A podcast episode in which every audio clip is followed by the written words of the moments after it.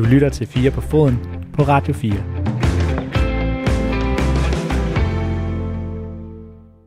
Velkommen til vores ydmyge fodboldkoncept her på radioen. Det er nemlig 4 på foden på Radio 4, du er stillet ind på. Men det er en lidt særlig udgave af 4 på foden, for under hele EM, der jo selvfølgelig er i fuld gang, og hvor Danmark jo er i semifinalen, ja, der bruger vi en masse kræfter på at lave en daglig EM-podcast. Den hedder Mandsopdækket. Så jeg har samlet en masse lydklip fra den her podcast den seneste uges tid, som du så skal høre de kommende to timer. Og det skal handle om alt fra fædreårlov til den bløde fodboldspiller. Det er som sagt en podcast, og der kommer et nyt afsnit ud hver morgen, så du kan finde den rundt omkring på diverse podcast-platforme. Du kan selvfølgelig også finde den på Radio 4's hjemmeside og i Radio 4's app, og den hedder altså Mandsopdækket. Og det er den, du skal blive introduceret meget grundigt til nu og høre nogle lydklip først den næste times tid, så er der lidt nyheder, og så fortsætter vi ellers i anden time.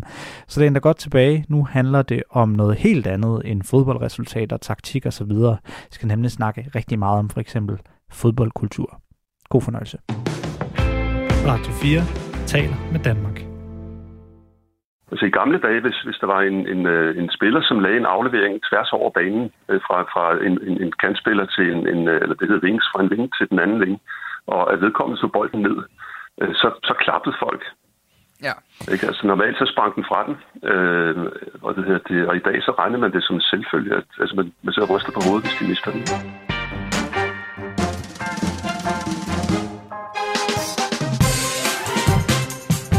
Det her er Mandsopdækket, Radio 4's EM-podcast om fodboldspillere og ikke bare fodbold. Din værter er kulturskribent Katrine Lundager og jeg selv, fodboldjournalist Dan Grønbæk.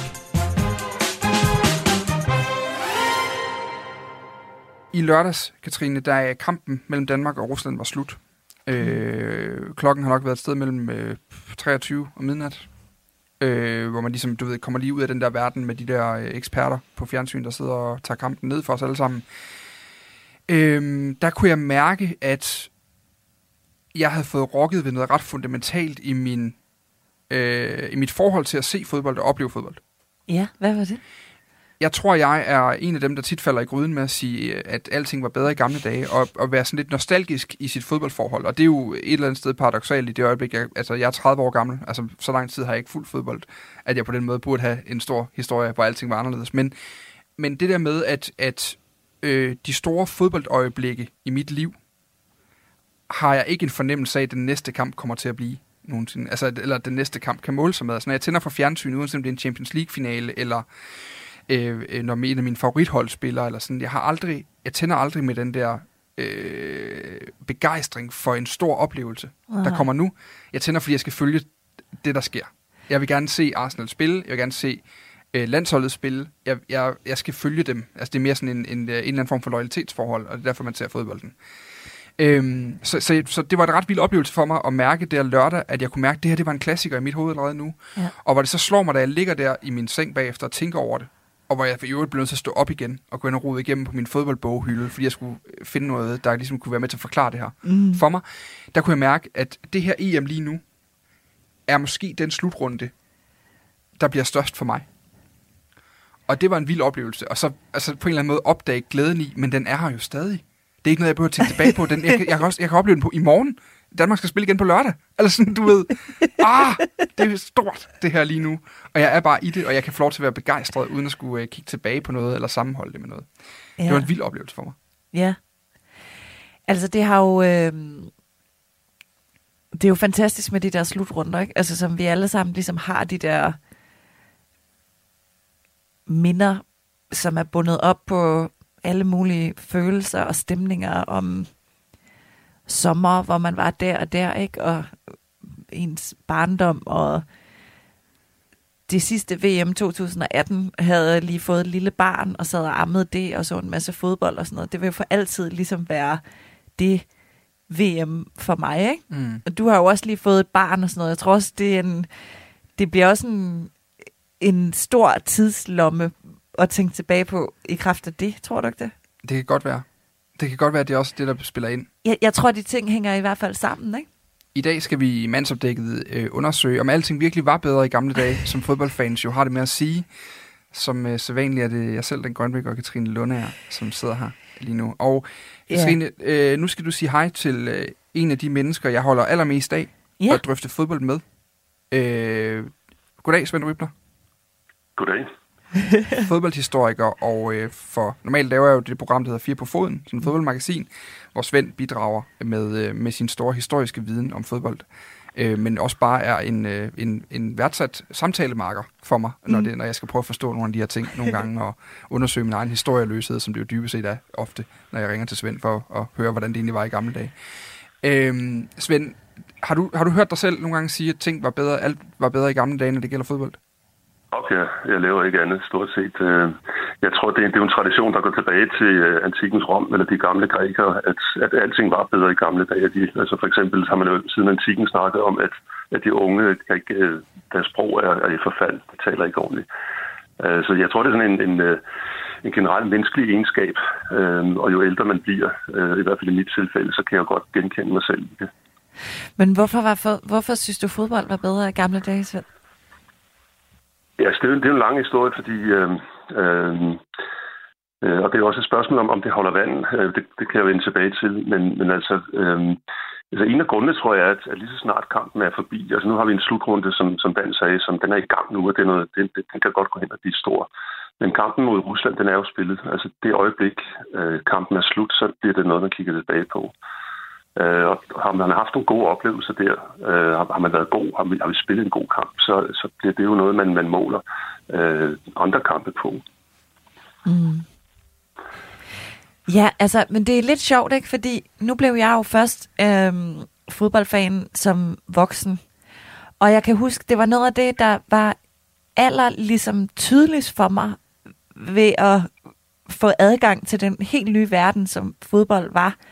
Det var det der med alle, der introducerede den for mig, altså mænd i 30'erne, havde den der forfaldshistorie med, at det var bare blevet noget værre lort, eller sådan, det var, eller faktisk, det, det var uskylden var gået af det, ikke?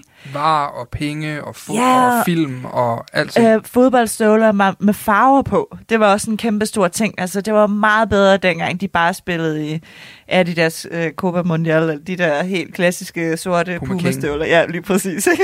altså, og det var bare, det var simpelthen så udtalt.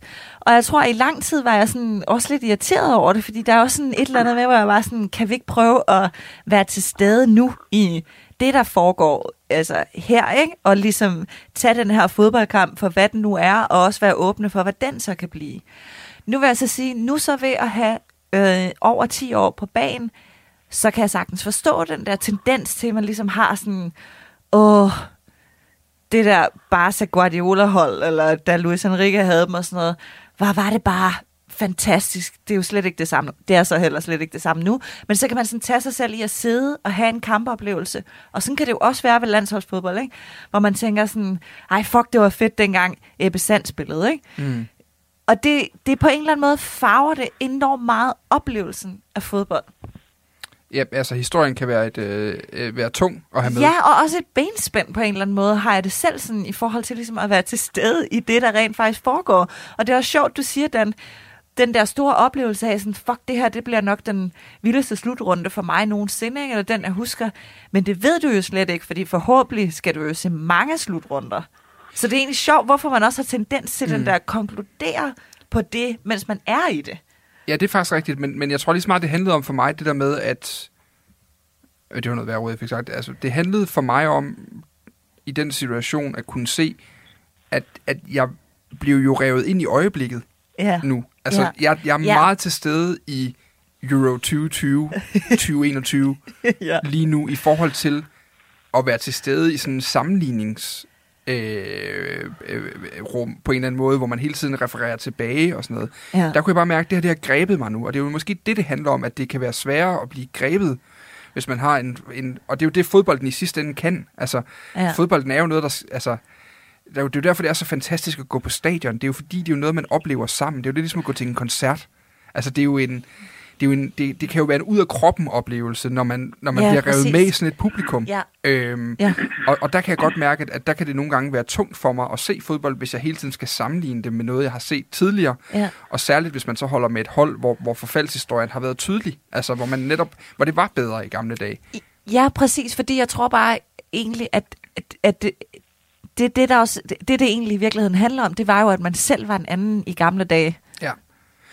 Ja. Svend, har du... I, høj- Ja. ja, i høj grad, altså, vil sige, øh, altså fodbolden lever jo meget af den, den fortælling om, øh, om, altså, om, om fodbolden. Altså, fordi, når, man, når kampen, bliver- den, den enkelte kamp bliver spillet, så ser, sidder man jo og ser den. Ja. Og, og, som du siger, så, er man jo, så lever, man, lever man jo med i den. Og, og græder hver gang modstanderne scorer, og, og, og bliver frustreret over den her elendige angriber, som man har besluttet sig for aldrig at score mål. Ikke? Ja, Øh, men lige så snart øh, man, man, øh, man, øh, kampen er slut, så sidder man jo og snakker til, om kampen, der lige spillede kampe. Altså, jeg spiller jo selv øh, fodbold i, øh, i København i Boldklubben Victoria. En af de få klubber, som aldrig har haft en storhedstid. Der er, der er ingen gylden alder at kigge tilbage på. øh, men, men det forhindrer jo ikke, at øh, de spillere, jeg spiller på sådan et øh, U61-hold, øh, og de her spillere, de, øh, selvom vi ikke har haft en storhedstid i klubben, så taler de jo stadigvæk om den pokalkamp tilbage i 80'erne, hvor de mødte Lyngby fra, fra den bedste række og, og tabte 7-1, men hvor var vi dog gode dengang. Ikke? Ja. Øh, der er også Røde Michael, øh, som da jeg, den første kamp, jeg spillede for, for Victoria, det var ude øh, mod Hekla ude på Amager. Øh, og han øh, scorede et fantastisk mål. Han satte øh, på hovedstød bolden helt op i krogen. Øh, desværre var det vores eget mål, han scorede i. Sådan kan det jo gå og, nogle gange. Og, og Michael, Røde Michael, han er en af de bedste spillere, jeg nogensinde har været på hold med. Men det, det der selvmål, det er det eneste, han bliver husket for. Og, og hver eneste gang, der er en, der siger, hvad, øh, nogen, der har hørt fra Røde Michael, ikke? Nå, kan jeg huske det mål der? Og så kommer historien en gang til, ikke? Ja. Så det er jo en stor del af fællesskabet at Ja. snakke om, ikke? Men Øhm, og så er der også forfaldet i det. Øh, der er jo en, en, en særlig genre af nostalgi. Det er jo de her berømte mm. fodboldhold, der er styrtet ned med flyvemaskiner. Altså de uh, The Busby Babes for eksempel fra Manchester United hold, der styrtede ned i 1958, det, eller det store Torino-hold, der forulykkede i 1949. Altså aldrig har verden set så godt et hold, og tænk, hvad det kunne være blevet til. Ikke? Mm. Så man spejler jo sine egne drømme og længsler i, i de her uh, fortællinger.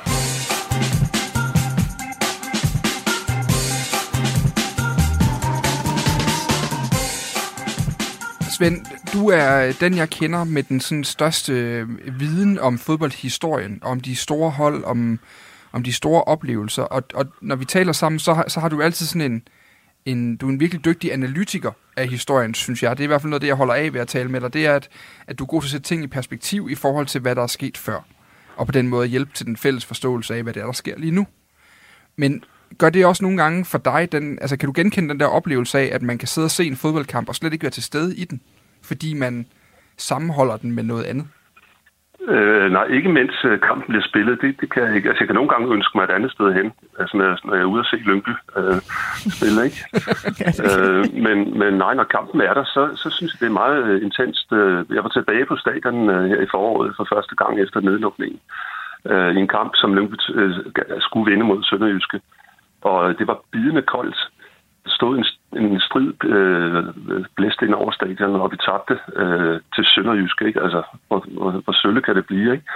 Øhm, men alt andet omkring kampen var fantastisk. Altså den her altså, duften af pølser og, og, og fadøl og, og, og den her intelligens, der er samlet på lægterne, ikke? altså det her folkevid, ikke? Jamen, jeg, min intelligens stiger med målbar procent, når jeg går ind på stadion, ikke? fordi ja. så kan jeg rigtig klog på fodbold. Ikke? Og det, var, det kan jeg jo tydeligt mærke på folk omkring mig også. Ikke? Så det var en, en fantastisk oplevelse. Så, så fodboldoplevelsen sejrede over det dårlige resultat af hver. Ikke? Hvad, hvad, er, dit, øh, hvad er dit bedste øh, slutrunde minde, Dan? Mm, jamen, det er jo der, jeg er i tvivl nu. Mm. Fordi jeg synes faktisk måske allerede nu, at kampen mod Rusland er, er, er mit i min levetid. Mm. Altså, er jeg, fordi det må være det, vi taler om. Altså, det er jo det, jeg Ja. selv har oplevet, mens det skete. Yes. Det er jo det, man kan... Det er sådan de ægte minder, ikke? Mm. Og der, der tror jeg faktisk måske, kampen mod Rusland her nu er det bedste slutrundeminde, jeg har. Altså før det var det nok kampen mod... Jeg var kun 8, så det var stadig sådan lidt... Jeg, altså, den, den sidder bare... Følelsen sidder meget skarpt i mig. Kampen Mhm. mod Brasilien. Ja. Altså fornemmelsen af at blive frarøvet noget stort i 1998 Ja. VM der. Som jo ender 3-2 til Brasilien i kvartfinalen, så vidt jeg husker. Øhm, og, og den, var der, og så er der en, jeg kan faktisk ikke huske resultatet, det siger også noget, men, men da jeg var 12 år gammel, mm. der var der VM i Japan og Sydkorea, hvor vi jo blandt andet møder Frankrig der. Mm. Og nu, jeg kan faktisk ikke helt huske det, nu vi lige sidder og snakker om det, om vi faktisk vinder kampen. Det mener jeg, vi gør. Men, men, øh, men, jeg, men jeg kan huske, at jeg sad og så kampen i øh, aflagen på min ja. folkeskole, sammen med alle de andre elever. Fordi ja. det var jo det her det VM, der blev spillet i sådan nogle, en anden tidszone, så det var jo øh, tidligt på dagen, kampene var. Og det kan jeg huske, jeg, øh, det har jeg nogle meget, meget, meget stærke minder fra os. Men jeg tror faktisk måske, at det her EM godt kunne blive altså slutrund, øh, slutrunden, der tager førstepladsen. Nu, altså med, det synes jeg allerede, Ruslands kampen har gjort. Ja, men det synes jeg egentlig faktisk er ret fascinerende, fordi jeg tror altså også tit, at man føler, at fodbold var bedre, dengang man var barn, fordi det var nemmere at være barn.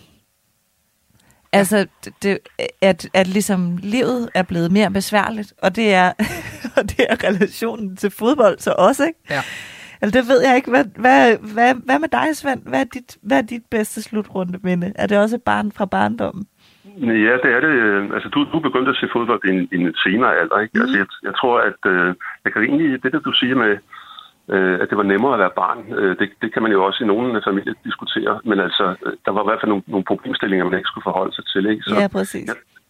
Jeg, jeg tror, det her med, øh, hvilket hold man holder med, eller hvilken slutrunde, man, man, som har gjort det største indtryk, det, det er meget nært knyttet til, hvornår man er begyndt at se fodbold. Mm. Øh, og i mit tilfælde, jeg er 61 år gammel, og den første slutrunde, jeg sådan rigtig kan huske, det var VM i Mexico i 1970, hvor Brasilien vandt. Øh, og, og det var jo, det brasilianske hold er jo siden blevet fremhævet som et af de mest offensive og fantastiske fodboldhold, verden har set. Ikke det? Ja. Øhm, men der har været rigtig mange gode hold, både før og efter øh, det brasilianske hold. Øh, men, men det er ligesom for mig at Pelé, som på det hold, han er sådan, til alle tider været verdens bedste spiller, fordi han var den første, øh, jeg så, der, der kunne noget ekstraordinært. Og det samme, da jeg begyndte at se, da der var tipsfodbold i, øh, i, der, i slutningen af 60'erne og begyndelsen af 70'erne, der, der faldt jeg for George Best fra Manchester United, fordi mm. han skilte sig ud fra de andre. Han kunne drible, han kunne noget ekstraordinært. Og det gjorde så, så kom jeg til at holde med Manchester United på det tidspunkt. Ikke? Mm. Ja. ja, det er det. Og så har, så, men det har jo så mistet. Øh, altså Manchester United siger mig ingenting i dag, efter at øh, de i en årrække havde en, en træner, Mourinho, øhm, som gjorde holdet defensivt og kedsommeligt. Der mistede alt for klubben. Mm. Øhm, så, så det kan man sige, ja, nu er blevet voksen, og, og verden er blevet mere kompliceret. Øh, der drømmer jeg mig tilbage til, til sort-hvid fjernsyn og, og George Best. Jeg, jeg, jeg, jeg sidder og smiler herovre nu, for jeg slog lige kampen op for at være helt sikker. Det var, det var simpelthen det var mod Frankrig. Vi vinder 2-0 ja. på mål Dennis Romdal og Jon Dahl Thomasson. Ja, og det var den der fantastiske hummeltrøje på det tidspunkt, der var helt rød, og så bare lige med hvide vimpler på, på siderne. Altså, den var virkelig, virkelig fin også. Altså, nå, det, det, var, det var i hvert fald... Ja, nu bliver jeg lige helt grebet af det. Jeg var nødt til at slå den op. Altså, fordi det var... Det, ja. Men, men, men efter... Imens vil jeg godt lige sige, mens du har siddet med det, har Svend ligesom altså, Jamen, fortalt om den desillusion, der er foregået med United, som Jamen, Mourinho har gjort med United. ja, men det er det. Og jeg synes også, det, det og det er en vigtig pointe i sig selv, man ikke kan tage øh, for tit, og det er øh, at tale om, om Mourinhos generelle påvirkning ja, af fodboldhold. Altså, virkelig, ja. men, men det er meget sjovt. Jeg vil... Listen er lang over de hold, han har ødelagt i hvert fald. Ikke? Ja, det er den virkelig. Men, nu, men... Er det, nu er det så Romas tur. Ja. Jeg ved ikke, hvad de... Nej, jamen det, og men det er altså, ellers dejligt. Jo, jeg vil godt sige, man kan jo i høj grad... Nu, nu øh, man kan sige, Mourinho, øh, det beviser jo, at, at det, det er gået tilbage fra fodbolden. Omvendt kan man jo sige, at, at teknisk har man jo aldrig set bedre fodboldspillere endnu. Nej. Og, og de løber jo... Alle kan jo løbe solen sort. Altså i gamle dage, hvis, hvis der var en, en, øh, en spiller, som lagde en aflevering tværs over banen øh, fra, fra en, en, en kantspiller til en, en, øh, eller det hedder vings, fra en vinge til den anden vinge, og at vedkommende så bolden ned, øh, så, så klappede folk. Ja. Ikke? Altså normalt så sprang den fra den, øh, og, det hedder det, og i dag så regner man det som en selvfølge, at altså, man, man så ryster på hovedet, hvis de mister den. Ikke? Men det synes jeg, det, det er jo nemlig faktisk en, det er jo en, en sjov pointe i forhold til det der med, den ligesom følelsen af, at fodbold er blevet dårligere. Og rent faktisk, hvis du går ind sådan på nogle mere objektive parametre, det er jo sådan noget, Asger Hedegaard fra Weekendavisen taler meget om det her med underholdningsproduktet, altså fodbold som produkt, både som spil, men jo også den pakke, der ligesom omgiver det, er jo blevet bedre, altså skal vi sige, altså sådan optimeret, ikke? Jo. Og det, og det, og det er jo det, der er lidt sjovt, at det er jo så kombineret med den der sådan, følelse hos mange fans af, at det også har ødelagt det for dem, ikke? Radio 4 taler med Danmark. Altså, jeg tror også måske, at min fodboldtræner og leder var overrasket over, at jeg troppede op dagen efter, at jeg havde fået tvillinger, men jeg tænkte, jamen, jeg er alligevel kun væk i to timer. Fruen har det rigtig godt, og børnene ligger alligevel og sover, eller tvillingerne.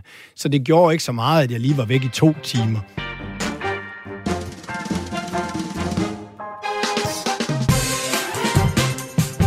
Det her er mandsopdækket Radio 4's EM-podcast om fodboldspillere og ikke bare fodbold. Din værter er kulturskribent Katrine Lundager og jeg selv, fodboldjournalist Dan Grønbæk.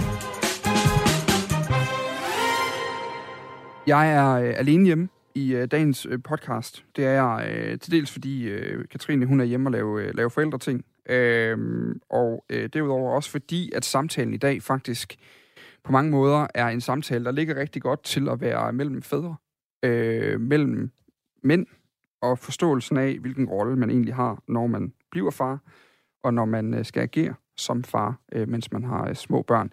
I dag, der skal vi øh, til udgangspunkt i øh, Anders Christiansen, som jo fik fri øh, fra en enkelt træning. Øh, et helt døgn fik han fri til lige at tage hjem og være med i forbindelse med fødslen af, hans, af sin datter øh, her nu under EM.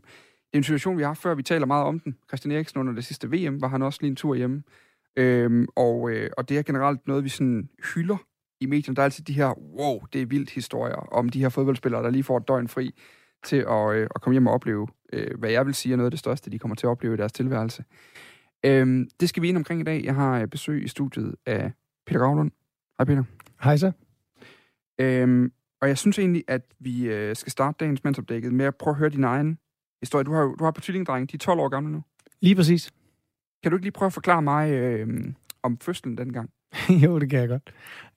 Det er et dejligt emne, vi skal tage. Jeg, jeg kan egentlig godt lide det, og, og vi får sat øh, os fædre lidt op på pedestalet, håber jeg i hvert fald. Men øh, det er jo altid øh, selvfølgelig kvinderne, der render rundt med, med børnene ind i maven, og, og, og ligesom tager den, den hårde chance, øh, når de skal ud igen. Og, og det er en stor omvæltning i særdeleshed for, for kvinden, men egentlig også for os mænd.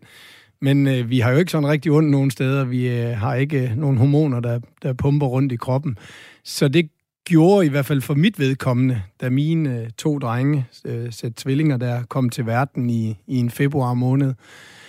Der blev de født øh, om aftenen klokken 19.45 cirka, og øh, på Skyby sygehus, og, og fik selvfølgelig god hjælp ved, at der også er tvillinger. De er jo selvfølgelig lidt små, øh, født til tiden, og man var i gode hænder der. Og, øh, og næste morgen var der jo træning klokken 10. Og, øh, du spiller i AGF på det her jeg tidspunkt? Jeg spiller i AGF på det her tidspunkt, og øh, jeg havde det jo lidt sådan, at øh, altså, fodbold fyldte jo, øh, eller fyldte, og fylder og egentlig også stadigvæk den dag i dag, sindssygt meget for mig. Øh, og øh, det vidste min kone jo også godt, da, da vi startede med at lære hinanden at kende.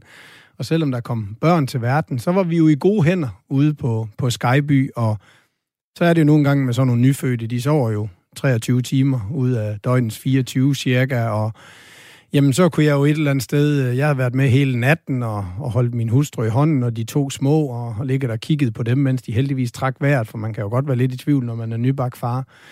Men så kunne jeg jo lige så godt, synes jeg selv, lige suse ind og træne i, i AGF. Jeg mødte jo bare lige ind, fem minutter før der var træningsstart, og klokken 10, ikke? så jeg var der bare lige 5 minutter i 10, hurtig omklædning ud på banen, og så snart træningen var færdig, jamen så hurtigt ind i under bruseren og tøj på igen, og så ud på, på Skyby sygehus igen. Så øh, min hustru altså, manglede mig jo kun egentlig i et par timer, og i de par timer sov de små jo så alligevel, og var de nu lige lidt vågen, så havde de jo fået lidt hjælp af de sygeplejersker, der var.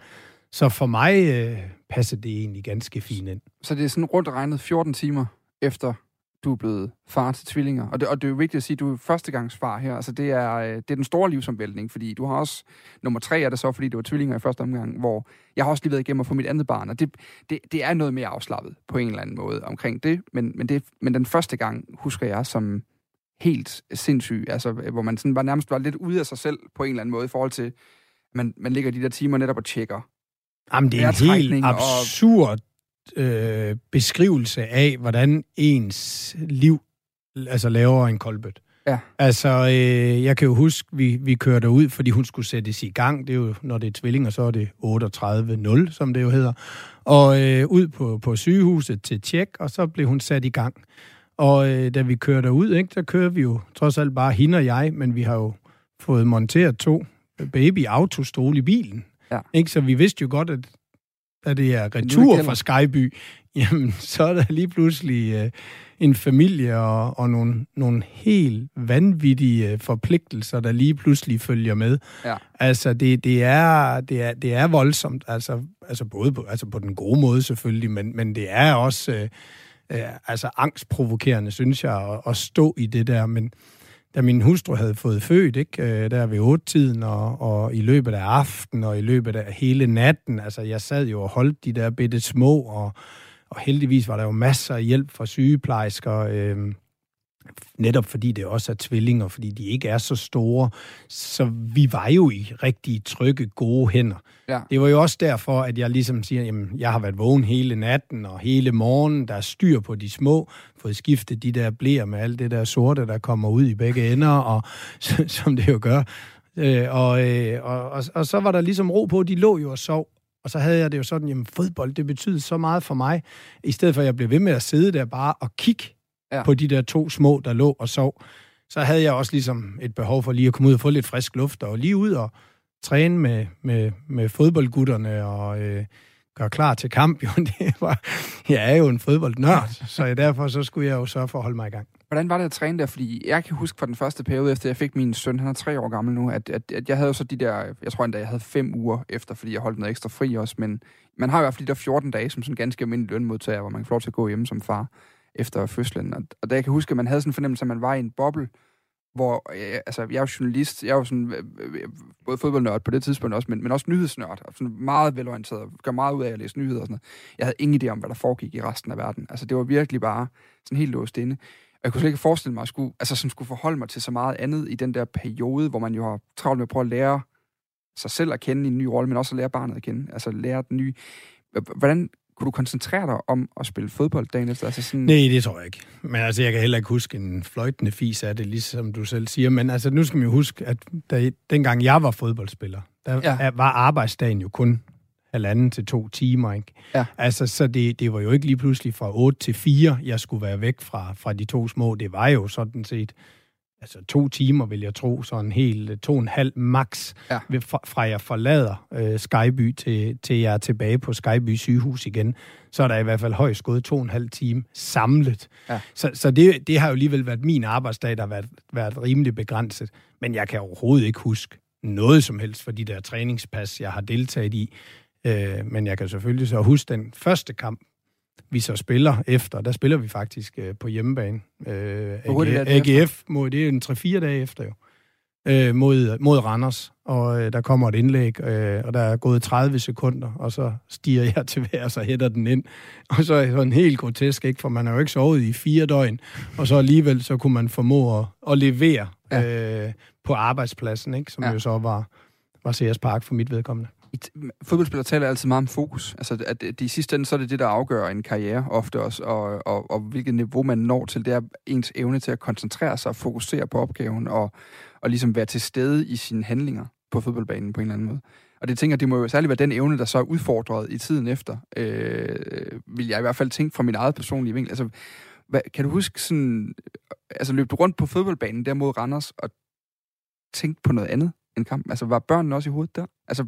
Jeg tror, jeg har været så meget øh, i nuet, og, og for mig har det der fodbold jo været et helt gigantisk frirum. Helt ja. fra jeg var knægt. Øh, når jeg ligesom var på banen, så kunne jeg lukke alt andet ude. Men jeg kan jo ikke engang huske, hvad der ligesom skete dagen før. Jeg kan ikke huske, hvordan øh, tingene de var på vej ud på, på stadion til selve den fodboldkamp. Fordi så selvfølgelig har, har min bedre halvdel og, og børnene altså fyldt alt i tankerne. Men nu skulle jeg ud og levere, og, mm. det, mhm. og det betød jo selvfølgelig sindssygt meget for både mig og min karriere, og, og mine holdkammerater og klubben, at, øh, at man ligesom var til stede, når der er kamp. Og det er jo, man kan jo sige, at uanset hvad der sker omkring dig, så handler det jo et eller andet sted om, som fodboldspiller, kun at skal koncentrere sig i halvanden time. Ja. Det er sådan en over øh, skuelig tidshorisont, trods alt. Ja. Og, øh, og, og det har jeg altid været god til. Altså, når jeg ligesom gik ind på fodboldbanen, så var alt andet i dagligdagen i verden Øh, og øh, det, det var fuldstændig ja, lagt, lagt væk. Så derfor kunne jeg godt koncentrere mig, når jeg var der, men jeg er da heller ikke et sekund i tvivl om, så snart kampen var færdig, så var jeg afsted igen og, og, og hjem til, til de mm. to øh, nye små der.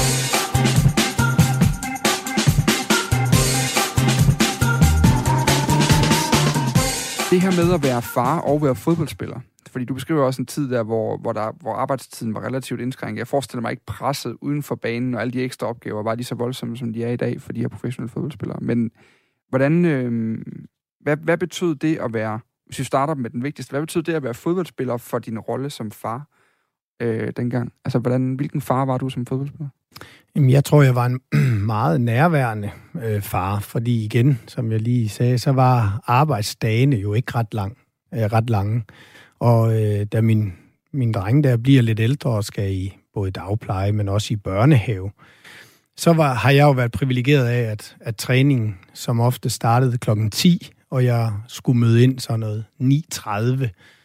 Det er rimelig luksus øh, mm. direktørtid at møde ind til, så, så derfor har jeg altid med, med vores børn haft god tid om morgenen. Ja. Kunne sove til de vågner, i stedet for at skulle have et vækord klokken alt for tidligt, der ligesom kimede en ned, og, øh, og så kunne jeg bringe dem hen i, øh, i børnehaven øh, ved nittiden, og så kunne jeg stille og roligt trille ud på Fredensvang og, øh, og træne mit fodbold. Og igen, selvom jeg lige skulle have lidt behandling, eller tingene måske trække ud, så havde jeg jo fyreaften ved 13-tiden, som oftest. Og så kunne jeg jo altid hente mine børn igen, øh, måske ved to-tiden. Så derfor, jeg har jo også været, været heldig og privilegeret med, at mine børn jo ikke har skulle være i dagpleje eller vuggestue og, og børnehave fra, fra tidlig morgen til sent aften. Så, så ud fra, fra det i hvert fald, det at være professionel fodboldspiller, har jeg jo haft sindssygt meget tid altså med mine børn. Mm. Så kan man, kunne jeg i hvert fald godt måske have ønsket mig, at, øh, at jeg havde været lidt mere moden og været lidt mere fornuftig, så jeg havde fået dem lidt tidligere, i stedet for at vente til man er 30, ikke? Fordi så nåede ens drenge og børn egentlig ikke rigtig at opleve den der fodboldkarriere, man egentlig var, var i gang med. Nej, det er jo faktisk noget, man kan gå ind og finde en anden episode af Mandsopdækket, som handler om de unge fædre, fordi det er jo faktisk noget, en, ofte en, du er egentlig lidt en, en atypisk fodboldfar, kan man sige, at du får børn så sent. Altså mange af dem, de får jo børn tidligere i deres karriere, fordi man ligesom går vi ud fra, det var det, Mark-Katrine Lundager fik diskuteret os frem til, det har nok noget at gøre med, at man er relativt etableret i en meget, meget ung alder, økonomisk og øh, boligmæssigt og karrieremæssigt og sådan ting, og så er der ligesom plads til det. Øhm, men, men det er også interessant, det er jo, vi har jo den her AC, øh, under den ene AC af de to, der er Malmø AC. ja, Malmø AC, den rødhårede AC. Han fik, en, øh, han fik et lille barn her under, under slutten, fik, fik fri til at tage hjem. Og, og så opstår der jo i mit hoved fra den her øh, også relativt privilegeret lønmodtagerposition, men jeg er i, hvor det, altså, der starter bare automatisk 14 dages, altså ud af det starter i det øjeblik, øh, der bliver født, og så, så skal jeg ikke tænke på arbejde der, men kun tænke på at, at komme hjem og, og, og være derhjemme. Der, der kan man sige, at AC her, han skal jo tilbage i landsholdslejren lige bagefter, og det opstår der i mit hoved sådan en, wow, det er godt nok imponerende og fascinerende og vildt, at han kan det, og gud, kan det være rigtigt, og det vil jeg aldrig selv have kunnet, og sådan nogle ting. Hvad tænker du egentlig, når du, når du, da du hørte det? Altså, du har jo lidt af samme, det er selvfølgelig ikke landsholdslejen, du mødte ind på, det var Fredensbank, der var nogle forskelle, men... Men, øh... men altså, mit syn på er det jo, jamen, det behøvede han jo heller ikke. Men så vil han bare ikke være en del af EM. Og øh, som fodboldspiller, og især landsholdsspiller, så er, har det her EM jo, øh, og især i Danmark, jo for de her fodboldspillere været det, det alt overskyggende, måske største fodboldoplevelse. Og ja. jeg er i hvert fald ikke et sekund i tvivl om for Malmø AC, at det her, det er højdepunktet i, øh, i hans karriere. Og han kunne da sagtens sige nej og sige, jamen mine børn og familie er vigtigere.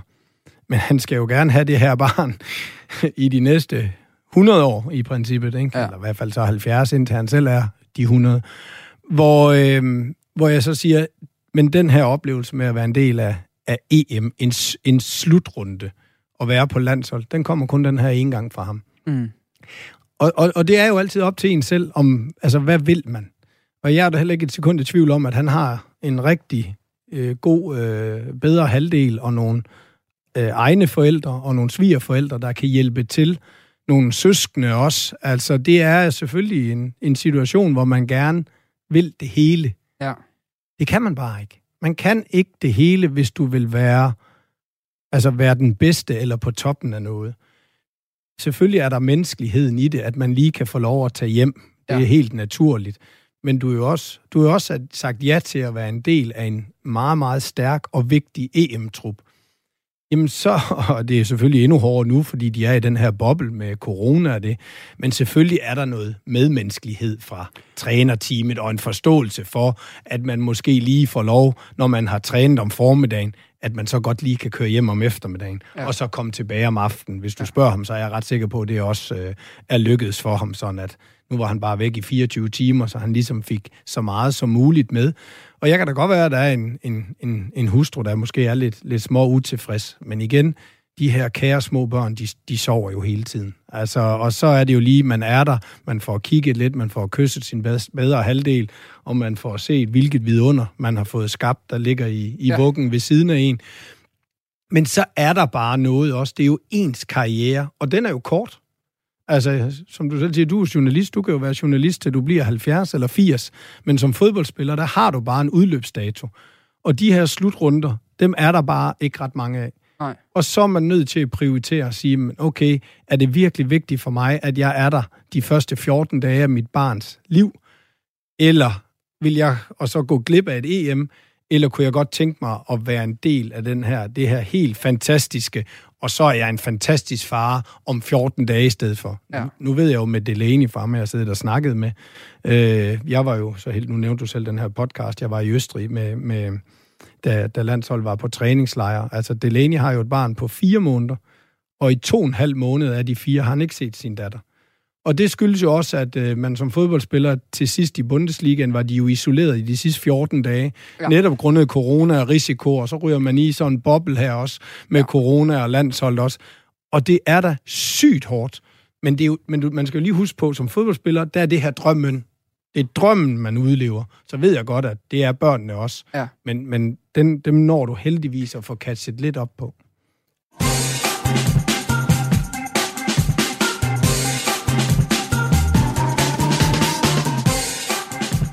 Jeg får ikke lyst til at spørge lidt, Peter. Har du nogensinde... Det går ud fra. Har du, har du, har du nogensinde følt dig som en dårlig far?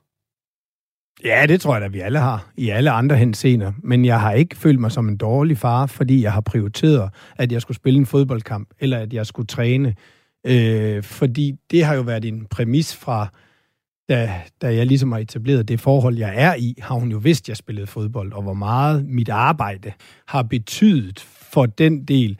Men jeg kan jo sagtens se, andre, også i andre stillinger. Og altså nu har vi jo en, øh, en finansminister, der også mente midt i vores største finanskrise øh, med corona, skulle have to måneders øh, barselsårlov. Altså, jeg kan ikke få sådan noget til at stemme ind i, i min optik. Og øh, jeg har jo også set andre Superliga-spillere, at deres øh, bedre halvdel har termin sådan lige på dagen, og så kan man ikke rejse med til en Superliga-kamp fordi man sidder og venter. Når så fødte hun ikke den søndag alligevel, så sidder man og venter hele ugen efter os, og så er der Superliga-kamp igen søndagen efter. Der kan man så heller ikke være med og bidrage med det, man, man både får sin løn for, men også det, du som selv personligt, du, du jagter jo selv en karriere også, og drømmer selv om noget, der både er stort og, og, og, og vildt. Og, øhm, og så kom barnet heller ikke den søndag, hvor, hvor jeg sådan tænker, jamen, jeg, jeg spillede jo fodbold også, da min datter blev født, altså på kampdagen. Ja, jeg synes faktisk, den anekdote passer måske meget her, fordi hvad er det, der sker der? Du er ude at spille. Men vi spiller kamp her i Aarhus. På, ude, det er så heldigvis, kan man så også sige, på hjemmebane, men ja. nu er vores land jo ikke ret stort. Det tager jo ikke så lang tid at, at komme, øh, komme hjem, hvis du er på den øh, udebane, der er længst væk. Øh, så, så jeg har det også sådan, jamen jeg kunne godt tage til kamp, og skulle ens bedre halvdel så gå i fødsel, så skulle jeg nok nå hjem. Ja. Altså, og så kan man sige, dem der ikke ved det, så, så, så, så tager det rimelig mange timer fra, at vandet går, til der kommer nogle vejer, og til at, at der ligesom er et, et barn på vej ud øh, af, af, af fruens øh, ja. mave. Ikke? Så, så, så man skal ikke, det, det er altså ikke sådan noget, du lige knipser med fingrene, og så er der et blødkogt æg på 9 minutter. Altså, Ej. det er... Øh, Øh, og, og så derfor, jeg, jeg gik ud på, på Aarhus Stadion, og vi spillede mod FC Midtjylland, og jeg var da selvfølgelig helt velvidende, at min, min hustru var, var op over til at skulle, skulle føde, men så havde jeg jo taget min svigerfar med derud jo. Og, øh, og vi spiller første halvleg mod FC Midtjylland, og vi er foran 2-1 ved pausen. Og øh, så kommer min svigerfar ned til, da der lige er fløjtet til pause, og siger, at, øh, at nu er fruen gået i fødsel. Jamen, det var jo fint. Så går jeg ned og siger til assistenttræneren, at jeg stikker af nu, fordi øh, fruen skal føde. Og så var det fint, så blev jeg skiftet ud, og så scorede Søren Bav årets mål i anden halvleg, og vi vandt, så det, og så tog jeg ud på Skyby, kom, kørte jeg jo hjem. Ja. Og hun havde jo selvfølgelig veninder på besøg, netop for at tage sig af hende, hvis der skulle ske noget. Ikke? Ja. Og så havde jeg svigerfar stående på stadion, sådan at der ligesom var en kommunikation, og var sikker på, at, at, mm. at vi ligesom alle sammen havde styr på det. Og så kørte jeg jo selvfølgelig rigtig hurtigt hjem, samlede fruen op, kørte ud på Skyby, og så kunne man jo netop sidde der og vente de der 4, 5, 6 timer, før datteren så endelig kom ud. Ikke? Så, så jeg har det sådan, man skal nok nå det. Altså, nogle ja. gange går det hurtigt, og ja. så vil man æve sig, men jeg, var, jeg frygtede nok ikke, at det skulle gå så hurtigt. Radio 4 taler med Danmark. Altså det der med sådan at have fejlet ud i forskellige ting, der er helt klart sådan noget, jeg har fejlet ud i at øh, have en rigtig god pensionsopsparing mellem os, mellem os to.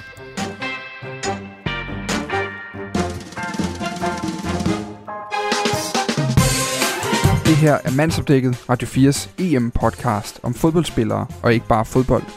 Din værter er kulturskribent Katrine Lundager og jeg selv, fodboldjournalist Dan Grønbæk.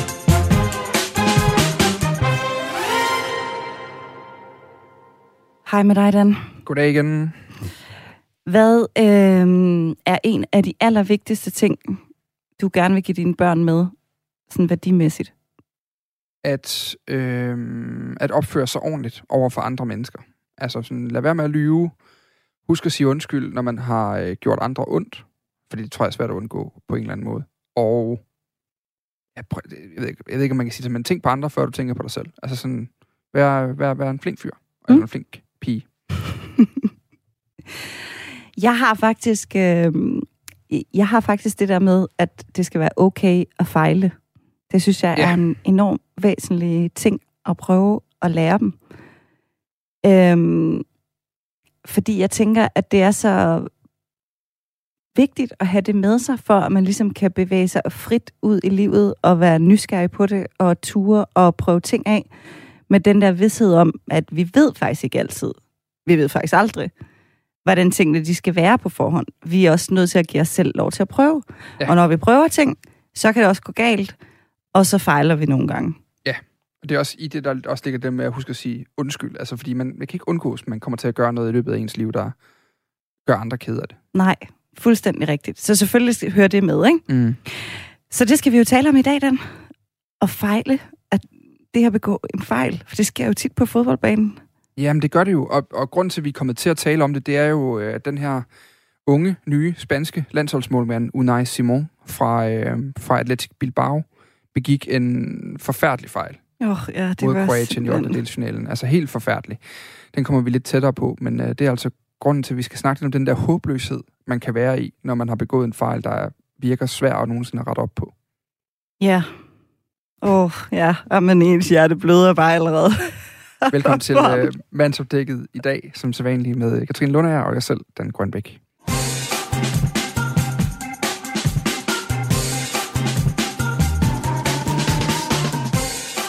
Ja, start med selve fejlen. Ja, lad os gøre det. Kigger man på de officielle lister, så har den spanske øh, midtbane Dynamo, 18-årige Pedri fra Barcelona, øh, lavet et selvmål efter 20 minutter af 8. finalen mod Kroatien. Men i virkeligheden gjorde han ikke andet, end hvad fodboldspillere skal kunne gøre mange gange i løbet af en kamp, nemlig spille en bold, relativt ukompliceret bold, tilbage til ens målmand, som så kan starte spillet op forfra. Det, der bare sker i den her situation, det er, at Unai Simon, mm. den øh, spanske målmand, han, øh, men han er nærmest i gang med sin næste aktion, altså hvor han skal fordele den hen, før han modtager den. Og det vil sige, at den her meget simple bold, der kommer sådan lige 10 cm over jorden, eller sådan noget, den hopper hen over hans fod og ind i målet. Mm. Og, øh, og simpelthen, altså, den scorer jo til 1-0 til Kroatien efter 20 minutter i en 8. delsfinale ved et EM, ja. Ja, hvor et spansk landshold, der i forvejen har set lidt hakkende ud til tider. det må man sige. Forfærdelig fejl. Og øh, jeg har faktisk lige fundet øh, han er så efterfølgende blevet spurgt af det på en Ja, har han pressekonference. sagt noget? Jamen, det har han faktisk, fordi han har simpelthen fortalt, at hans drop mod Kroatien har tortureret ham. Altså, han har set klippet Mm, ja. utrolig mange gange, og han kan stadig ikke forklare, hvad der skete. Og han har et citat, der jeg sådan, øh, kom, kom til at kigge på det flere gange. Altså sådan, han siger her, det har tortureret mig en smule. Jeg har set den seks eller syv gange, og jeg kan ikke finde en forklaring. Jeg kontrollerede den bare dårligt. Jeg ved ikke, hvor mange gange i mit liv, jeg har prøvet at kontrollere bolden, og det er aldrig nogensinde gået så galt. Og den der følelse kan jeg bare godt... Altså, man sidder og genspiller det igen og igen og igen i ens hoved for at finde en årsag. Ja. Hvorfor, hvorfor skete det? ja. Og den kan han bare ikke finde. Nej, og det er jo faktisk måske i virkeligheden, at det er jo tit sådan, det er, ikke? Men med sådan nogle svipser der. At Ja. altså, der er ikke ligesom det der årsag-virkningsforhold, hvor tingene giver mening, som vi gerne vil have. Men hold kæft, hvor kan jeg også bare godt sætte mig ind i den der situation. Du ved, man kan jo selv have det der, når man har bare i sådan nogle situationer, hvor man virkelig føler, at man har kommet til at sige noget rigtig dumt, ikke? Eller Mm. man ville gerne have sagt noget. Du ved, hvis der er en, der har været en idiot på cykelstien, så vil man gerne have sagt et eller andet fedt tilbage, eller sådan noget. Ja. Så kan man jo bare sådan spille og spille og genspille det i hovedet. Altså, jeg kan simpelthen så godt sætte mig ind i, så en der at stå der på den der verdensscene, millioner af seere, og ikke ligesom kunne sætte fingeren på, hvad fanden skete der. Ja. Men jeg vil faktisk sige, det her, det er egentlig sådan en, øh, en øh, det der med at fejle, det er en ting, der ligger mit øh, hjerte nær den, og det gør det også i fodbold. Ja. Fordi at, hvad skal man sige, det at begå fejl, og det at være bekendt med modgang og nederlag og sådan noget, det er jo en kæmpe stor del af enhver fodboldspillers liv. Ja. Fordi der er jo ikke nogen, der ligesom er, altså ikke øh, har øh, haft modgang undervejs, ikke? Altså, hvor der er noget, der er gået galt. De har jo øvrigt alle sammen også tabt kampe, de har jo øvrigt alle sammen brændt chancer, de skulle, ikke? Mm. Øh, og så er der måske de der større ting, hvor ens øh, karriere ligesom kan tage nogle sidespring, som heller ikke er meningen. Alt det der, ikke? Mm. Og jeg synes bare, at vi kun dyrker den der succeshistorie i fodbold. Ja. Altså, vi vil så gerne, og så er der alle de der floskler sådan med vindermentalitet, og nu skal vi bare se fremad, og øh, altså alt det der, en kamp ad gangen og sådan noget. Og jeg synes faktisk, det kan være ret væsentligt måske at kunne i tale sætte, fordi der er så stor livslærdom i det. Apropos det med børnene. Ja. Altså sådan, jamen hvad, hvad, hvad, hvad, hvordan føles det at stå der egentlig og bare have fucket godt og grundigt op i det, ikke? Kan, kan, jamen, kan vi ikke prøve at komme ind i det? Fordi jeg tror, vi alle sammen har begået fejl, Mm. øh, hvor for nogle, det er faktisk ikke så lang siden, for et par måneder tilbage, mm. Mm. der skulle jeg have sat et interview op med en kilde øh, til nogle af mine kolleger. Det havde jeg gjort. Øh, de havde lavet interviewet, og, øh, og jeg havde så ikke fanget på den her kilde, hvornår historien ligesom skulle... Altså, vi havde out, den, der, der er jo sådan mellem journalister og kilder, der nogle gange så har man sådan en ting, der hedder, jamen, vi må publicere den klokken et eller andet. Mm. Og der havde jeg øh, fa- ikke, ikke fanget, at de havde et bestemt publiceringstidspunkt, de havde tænkt. Ja. Så, så, øh, så jeg får ikke informeret mine kolleger om, at det er først klokken X. Øh, og derfor så bringer mine kolleger historien. Mm. Hvor jeg bliver ringet op i de her kilder og siger, hvad, hvad helvede foregår der? Altså, det, det var da ikke aftalen. Det var først senere, alt det her værk, ikke?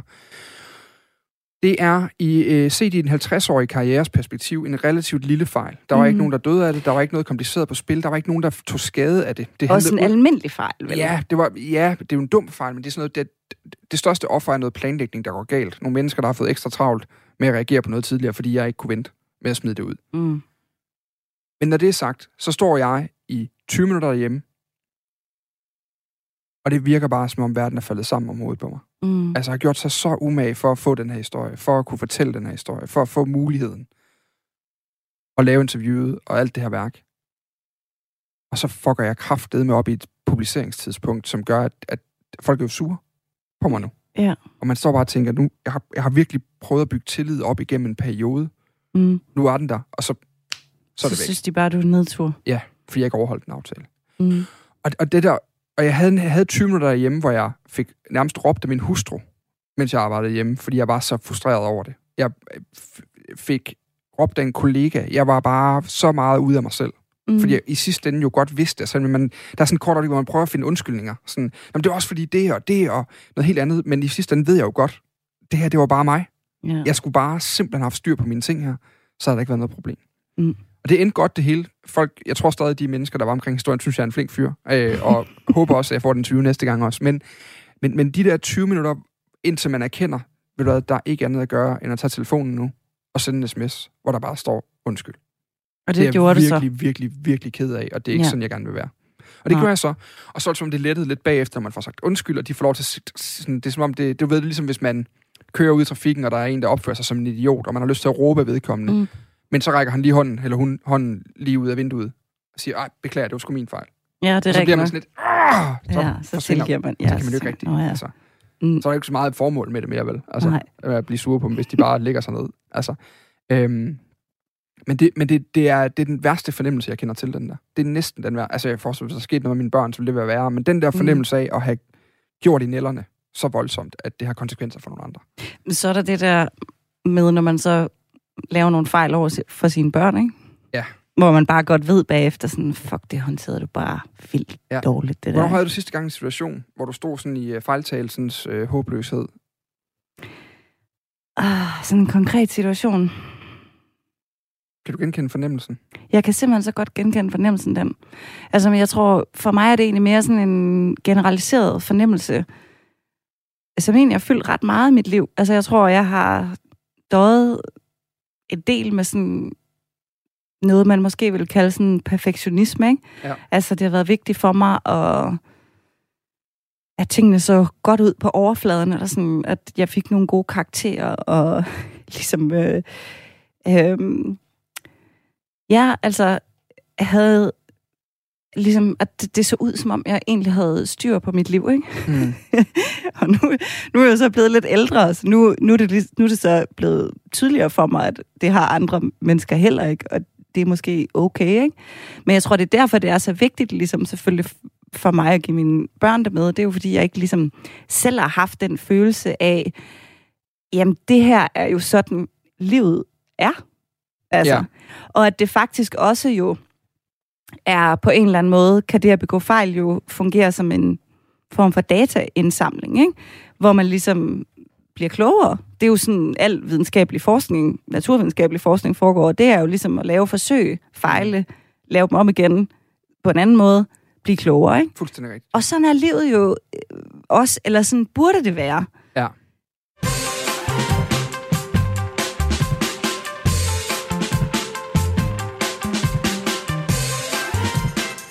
Jeg oplever bare ikke, at vi egentlig er så gode til det. Nej. Nej, det er, også, altså, det er jo et- et meget godt eksempel, det er jo, at vi higer efter dem, der er gode til at løse fejl. Altså, Ja. som er gode til at fjerne dem fra deres... Øh, det, det gør vi jo selv i fodboldverdenen. Altså, jeg snakkede meget med min redaktør, eller vores redaktør, om det her program. Ja. Og han også sagde noget meget, egentlig ret fint, synes jeg, det er, jeg gider simpelthen ikke høre flere historier om fodboldspillere, der rejser sig efter fejl. Nej, præcis. Fordi det skal de gøre. Det Ja. er deres job. Det er sådan, Ja. de agerer. Det, der er interessant, det er ikke så meget...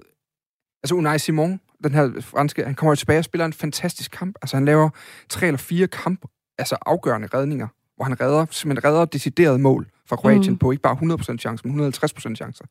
Og det er jo altid det, der er fascinerende bagefter. Sådan, "Nå, hvordan kunne du komme tilbage til det? Og Sådan. Jamen, der er han jo egentlig bare tilbage ved at agere normalt. Altså, det er jo bare ja. Ja. det, han skal. Og det er da selvfølgelig fedt, at han kunne rejse sig efter det og sådan noget. Men jeg synes i virkeligheden, de mest interessante minutter, det er det må være de få minutter efter det er sket, mm. inden kampen, inden bolden bliver givet op igen. Mm, Hvor han bare står der, og fansene i parken, de, altså det, ja. selv de kroatiske fans, det er det er jo ubønhørligt at Mm, stå i, som, ja, der er som en meget ung mand, og, og, øhm, og så, så, får, så får Spanien så udlignet, og så er vi ligesom i gang igen. Altså hans holdkammerater hjælper ham jo rigtig godt ved at lave fem mål i den kamp, og de vinder 5-3 til sidst og sådan noget. Så, så på den måde, så, så, så løser det sig hen ad vejen, og, og, og heldigvis så er hans fejl jo så glemt. Ja. Men havde den fejl nu endt med at være kæmpeafgørende, ja, præcis. Hvad havde det så betydet for ham? Ikke? Altså, vi, øhm, og, det, og det er derfor, de der, den der selvrensagelse Mm. i det, synes jeg på en eller anden måde er... Nu, nu siger du, det er noget positivt, der kan, ligesom kan bringe en frem, men det er, jo, det er jo ekstremt destruktivt. Det, man går igennem i de der, det der, den der tid, det er det i hvert fald for mig personligt. Det er virkelig destruktivt. Altså, det, der kommer erkendelsen, åh Mm. oh, nej, jeg har begået en fejl. Og når man så ikke har en direkte årsag til det, når man så ikke er et eller andet, hvor man kan sige, åh, det var også græssets skyld, eller det var bolden, der var skæv, eller Petri har slået, en og sådan snart. når det, man, når det går op for en, man kan det, så er, der jo, så er der jo en periode, hvor man er, vil jeg sige, i sådan en depressiv stadie. Mm. Det er der i hvert fald for mig. Altså, jeg, jeg er helt nede Mm. og skrab. Altså, det er øh, sådan hele livet, der bliver taget op til genovervejelse om, hvilken værdi jeg egentlig overhovedet har som menneske, hvis jeg kan begå sådan en fejl der. ikke? Ja. Og, det, og det er jo de der minutter, hvor jeg forestiller mig, at der også er nogen, der ikke kommer tilbage fra dem. Ja, altså det er der vel. Men, men hvad, hvad nu hvis... Fordi den måde, du fortæller historien på, Mm. så løser det sig jo også, fordi du ligesom bliver tilgivet. Ja. Og på en eller anden måde, så situationen, den løser sig også. ja.